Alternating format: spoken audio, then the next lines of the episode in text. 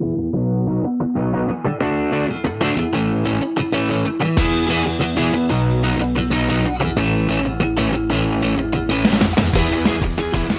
und herzlich willkommen zur inzwischen 19. Folge von Datenschutz ist Ehrensache.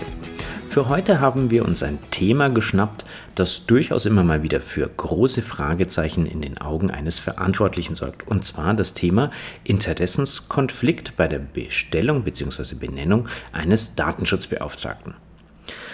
Dass das durchaus für Fragezeichen sorgen kann, ist kein großes Wunder, denn unsere Basis, die Datenschutzgrundverordnung, bleibt da ein bisschen unklar.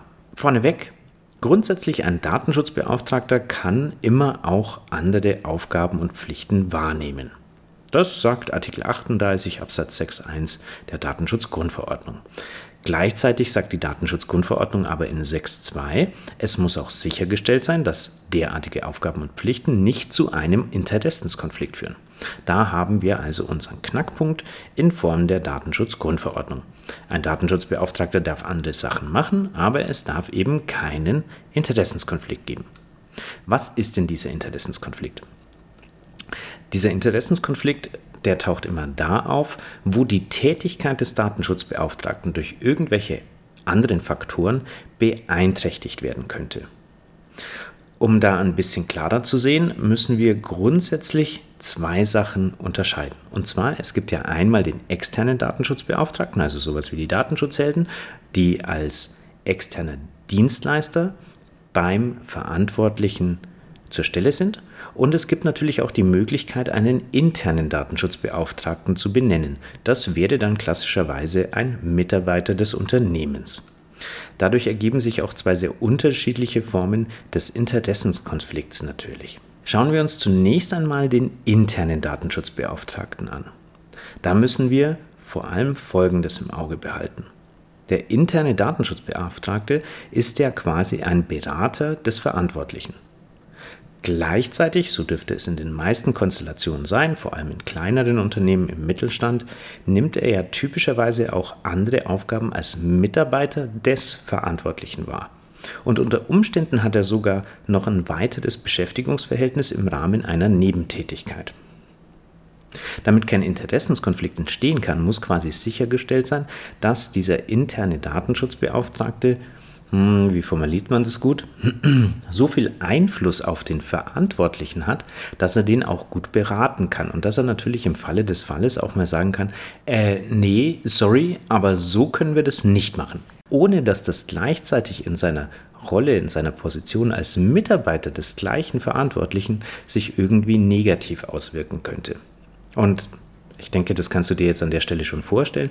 Wenn man auf der einen Seite quasi dem Chef einen Strich durch die Rechnung macht, weil man sagt, äh, so können wir das aber nicht machen, und gleichzeitig eine Stunde später von dem gleichen Chef seine Anweisungen bekommt, wie man denn jetzt etwas Bestimmtes auszuführen hätte, dann kann das durchaus für, sagen wir mal, Konfliktpotenzial sorgen. Und in dem Fall wäre das klassischerweise auch schon eine erste Andeutung für einen Interessenskonflikt. Beim externen Datenschutzbeauftragten haben wir oft eine Konstellation, dass der zum einen für verschiedene Kunden arbeitet. Wenn der externe Datenschutzbeauftragte sauber arbeitet, sollte das normalerweise konfliktfrei sein. Aber, und da wird es eher kritisch, dass er unter Umständen auch in anderen Bereichen für den gleichen Verantwortlichen tätig ist. So ein typisches Beispiel, das man da in der Praxis des Öfteren sieht, ist zum Beispiel, dass ähm, das IT-Unternehmen, also das Unternehmen, das die Serverinfrastruktur, die äh, Workstations, die Computer etc. betreut, gleichzeitig auch noch den Datenschutzbeauftragten stellt. Ob das so gut ist und ob das eigentlich überhaupt geht, gucken wir uns gleich dann mal noch an. Wichtig für dich als Verantwortlicher ist auf jeden Fall, dass du dir überlegen solltest, ob du nicht zumindest simpel und komprimiert dokumentierst, warum du denn welchen Datenschutzbeauftragten bestellt hast. Also, ob du einen internen oder einen externen bestellt hast und warum du speziell bei den internen Datenschutzbeauftragten genau diesen Mitarbeiter ausgewählt hast. Das sollte so eine erste Basis sein, damit Interessenskonflikte von vornherein vermieden werden können. Wenn man an der Stelle sich schon ein bisschen mit Hirn hinsetzt und überlegt, wer könnte denn die passende Person sein im Unternehmen, die diese Funktion auch tatsächlich solide und verantwortungsbewusst wahrnehmen kann und vor allem so, dass eben kein, ich sag mal, Clinch zwischen dieser Person und dem Chef, dem Verantwortlichen entstehen kann, dann hast du da schon mal eine gute Basis. Wahrscheinlich denkst du dir jetzt, so wie auch ich beim Vorbereiten dieser Podcast-Folge, Wäre es nicht schön, wenn die Datenschutzgrundverordnung uns an dieser Stelle klare Regeln an die Hand gibt, so dass der Werner Schmidt von den Datenschutzhelden jetzt nicht fünf Minuten um den heißen Brei herumreden müsste. Wir können aber versuchen, uns von den Aufgaben des Datenschutzbeauftragten abzuleiten, wo denn Potenziale für einen Interessenskonflikt bestehen. Denn diese Aufgaben lassen sich relativ gut in drei Hauptsektionen unterteilen. Das erste wäre die Unterrichtung und Beratung des Verantwortlichen. Was brauchen wir dafür? Der Datenschutzbeauftragte braucht das entsprechende Know-how, er braucht die Zeit und er braucht natürlich die Zeit des Verantwortlichen, damit er dem mitteilen kann, was denn jetzt gerade wichtig wäre. Wenn man hier einen Interessenskonflikt konstruieren wollte, und da wird es schon relativ schwierig, dann könnte man sich vielleicht folgende Situation vorstellen, dass ein Mitarbeiter sehr viel Arbeit zu erledigen hat, neben seiner Tätigkeit als Datenschutzbeauftragter und quasi in dem Interessenskonflikt steht, dass er sich ständig überlegen muss, ob er jetzt seine eigentliche Arbeit macht oder seiner Tätigkeit als Datenschutzbeauftragter nachgeht. Das ist aber an der Stelle schon ein bisschen konstruiert, würde ich sagen. Aber soll vorkommen. Also auch tatsächlich dieses Erkennen, hm, der Datenschutzbeauftragte braucht auch Zeit für seine Tätigkeit im Unternehmen, der muss dafür freigestellt werden, ist nicht unbedingt eine Selbstverständlichkeit. Der zweite Aufgabenbereich ist die Überwachung der Einhaltung datenschutzrechtlicher Vorschriften. Bedeutet, der Datenschutzbeauftragte ist natürlich auch dafür zuständig, zu kontrollieren, ob denn im Unternehmen datenschutzkonform gearbeitet wird. Hier kann man sich jetzt schon eher vorstellen, dass es zu einem Interessenskonflikt kommen kann. Denn wenn zum Beispiel ein Datenschutzbeauftragter gleichzeitig noch, hm, sagen wir mal, eine Abteilung leitet oder irgendwas in dieser Richtung macht und quasi gleichzeitig kontrollieren muss, dass seine Abteilung konform aller Datenschutzvorschriften arbeitet und vielleicht gleichzeitig noch dem Verantwortlichen Rechenschaft darüber ablegen muss, warum seine Abteilung vielleicht nicht so schnell ist wie die anderen Abteilungen, die weniger datenschutzkonform arbeiten. Du merkst schon, wir konstruieren ein bisschen, dann hätten wir so ein Potenzial. Oder, wo es eher griffig wird, nehmen wir mal an, er ist wieder Abteilungsleiter und Datenschutzbeauftragter und soll auf der einen Seite zum Beispiel im Bereich Marketing ganz, ganz viele Daten sammeln und soll aber gleichzeitig als Datenschutzbeauftragter auf Datensparsamkeit achten. Da merkt man schon so ein bisschen, hm, je nachdem, wem man diese Position des Datenschutzbeauftragten gibt, kann da vielleicht durchaus schon tatsächlich Konfliktpotenzial entstehen. Und zu guter Letzt, eigentlich ein relativ unkritischer Punkt, der Datenschutzbeauftragte soll mit der Aufsichtsbehörde zusammenwirken. Werfen wir an dieser Stelle doch nochmal einen Blick auf das Beispiel von vorhin, nämlich dass ein externer Dienstleister gleichzeitig für die IT zuständig ist und als Datenschutzbeauftragter. Da haben wir zum einen quasi den IT-Dienstleister, der natürlich dafür sorgen will, dass das Unternehmen so viele Daten wie möglich zur Hand hat, um gutes Marketing zu machen, um Kunden zielorientiert anzusprechen, der dafür sorgen wird, dass alle Server laufen, der vielleicht die neuesten Tools zur Verfügung stellen will und der im Allgemeinen ja daran interessiert ist, dem Kunden eine gute, funktionierende, schnelle Infrastruktur zur Verfügung zu stellen. Und das schließt halt nicht unbedingt immer automatisch hohen Datenschutz ein der vielleicht auch zusätzlich für die IT-Sicherheit zuständig ist und Server nach außen abschotten soll, der Firewalls einrichten soll, etc.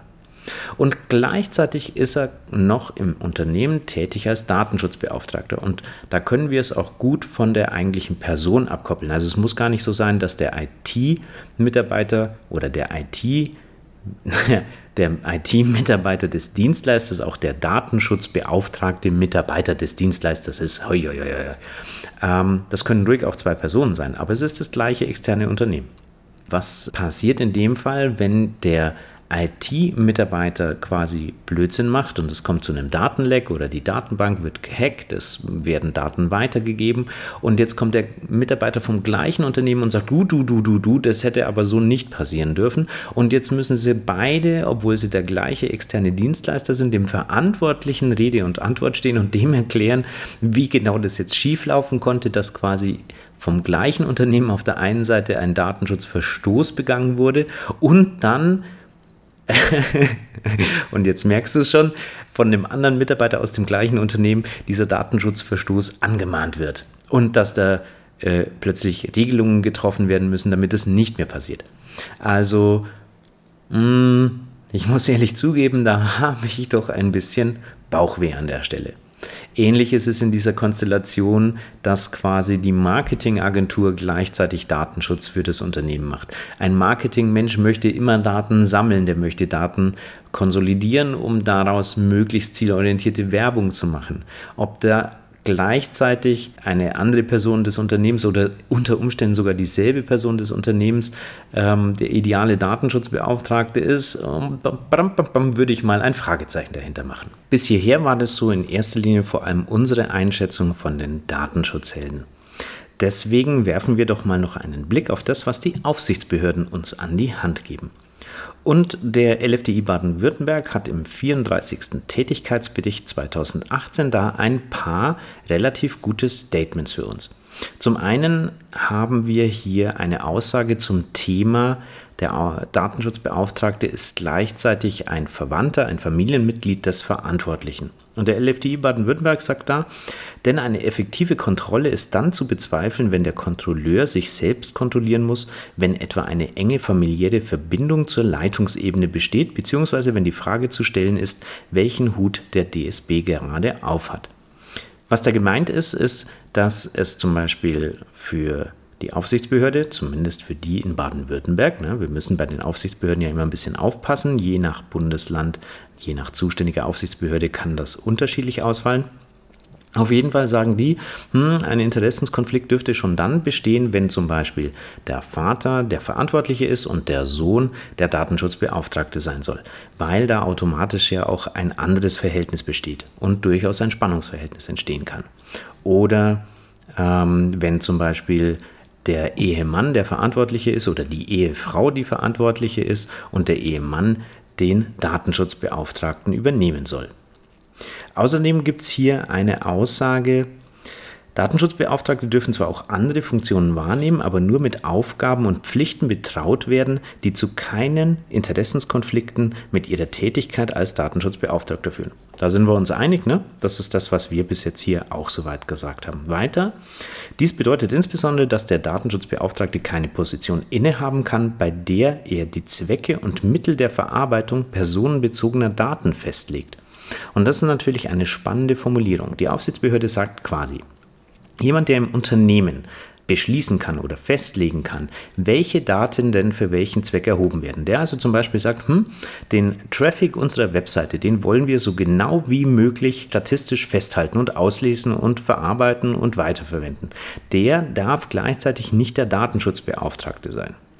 Und an der Stelle werden, Gott sei Dank, auch Beispiele für solche Interessenskonflikte genannt. Und genannt sind da explizit Inhaber, Leiter, Partner, Chef, Manager, Vorstandsvorsitzender, Geschäftsführer, Vorstand oder sonstiger gesetzlich oder verfassungsmäßig berufener Leiter des Unternehmens, der Behörde oder des Vereins.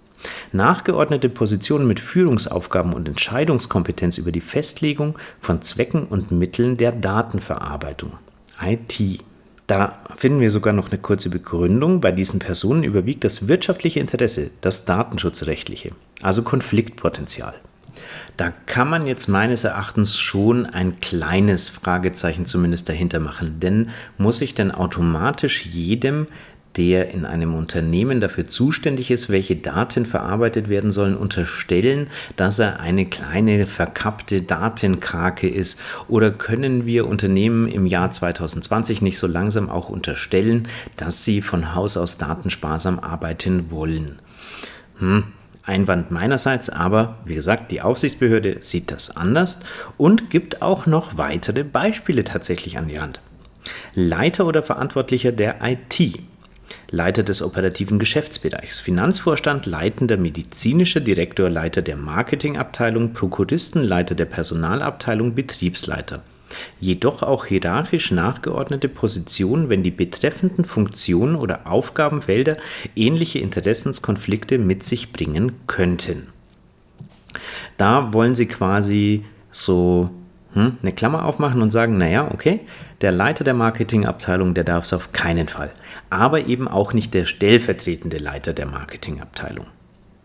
Dann haben wir hier noch ein paar sehr klare Formulierungen. Eine gleichzeitige Tätigkeit als Datenschutzbeauftragter und Geheimschutz- oder Geldwäschebeauftragter scheidet ebenfalls aus, also der darf es auch auf keinen Fall. Auch ist es unzulässig, wenn ein Unternehmen, das den Verantwortlichen bzw. Auftragsverarbeiter im Bereich der IT nennenswert betreut, bei diesem betreuten Unternehmen gleichzeitig auch die Dienstleistung externer Datenschutzbeauftragter wahrnimmt, auch wenn dies ein anderer Mitarbeiter übernehmen würde. Da haben wir quasi die Untermauerung dessen, was wir vorhin anhand unseres Beispiels mit dem IT-Unternehmen uns schon angeguckt haben. Also zumindest Baden-Württemberg sagt hier, nee, das geht auf gar keinen Fall. Und dann gibt es hier auch nochmal eine Aussage zum Thema familiäre Beziehungen zwischen dem Verantwortlichen und dem ähm, Mitarbeiter der Datenschutzbeauftragter werden oder sein soll, nämlich auch familiäre Bindungen bzw. Beziehungen zwischen dem Verantwortlichen bzw. Auftragsverarbeiter und dem Datenschutzbeauftragten können zu Interessenskonflikten führen und damit die notwendige Unabhängigkeit nach Artikel 38 Absatz 3 Datenschutzgrundverordnung und Fähigkeit im Sinne des Artikel 37 Absatz 5 Datenschutzgrundverordnung negativ beeinflussen. Wenn wir das also versuchen zusammenzufassen, dann haben wir eigentlich die Situation, dass wir uns angucken sollten, nehmen wir den internen. Der Mitarbeiter, der Datenschutzbeauftragter werden soll, hat er das Know-how, hat er die Zeit, hat er den notwendigen Einfluss beim Verantwortlichen. Und wenn das geregelt ist, gibt es eine Funktion, die dieser Mitarbeiter übernimmt in seiner normalen Tätigkeit, die mit genau dieser Aufgabe des Datenschutzbeauftragten irgendwie in irgendeiner Form in Konflikt geraten könnte. Und was da eigentlich erstmal relativ logisch ist, muss man sich dann eben nochmal unter dem Aspekt anschauen, der Punkte, die Baden-Württemberg, dass der LFDI Baden-Württemberg hier ausschließt. Nämlich ist dieser Mitarbeiter der Leiter der IT oder der stellvertretende Leiter, hat der was mit der Festlegung der Art der Verarbeitung oder des Zwecks der Verarbeitung zu tun oder ist er vielleicht im Marketing beschäftigt? Und wenn wir das alles abgehakt haben, dann müssen wir uns noch angucken, ist er unter Umständen vielleicht in irgendeiner Form mit dem Verantwortlichen verwandt. Das ist auch das Potenzial, das ich theoretisch beim externen Dienstleister sehe, nämlich dass man hier natürlich gucken müsste, ist der, der Bruder des Verantwortlichen, der gleichzeitig ein Datenschutzbeauftragter ist und das als externe Dienstleistung anbietet oder sonst irgendwie verschwippschwägert. Du merkst, eigentlich ist das gar nicht so undurchschaubar mit diesem Thema Interessenskonflikt. Es ist halt etwas dürftig unterfüttert in der Datenschutzgrundverordnung und wir haben leider nicht so viele klare Aussagen der Aufsichtsbehörden, wie wir an der Stelle uns eigentlich gerne wünschen würden. Da kommt auch unser Abschlusstipp her, wenn du dir in deinem Unternehmen nicht ganz sicher bist, ob dieser Mitarbeiter oder dieser externe Dienstleister der passende Datenschutzbeauftragte ist, weil du vielleicht irgendwie so ein Bauchgefühl hast, dass da ein Interessenskonflikt entstehen könnte und Geheimtipp, wenn dieses Bauchgefühl schon da ist, dann gibt es wahrscheinlich einen Grund dafür. Dann ist unser Tipp auf jeden Fall, klär das im Falle des Falles mit der für dich zuständigen Aufsichtsbehörde. Mit denen kann man über sowas durchaus reden und die sagen einem da eigentlich auch relativ konkret, ja, das ist in Ordnung oder nee, das geht gar nicht. Das ist auch wieder genau deswegen wichtig. Auf dem Punkt sind wir schon ein paar Mal gekommen, dass einfach jede Aufsichtsbehörde das auch ein bisschen unterschiedlich sieht. Und wenn du es einmal angefragt hast und eine saubere Aussage dazu hast, dann kann auch im Falle des Falles einer Prüfung da nichts mehr schiefgehen.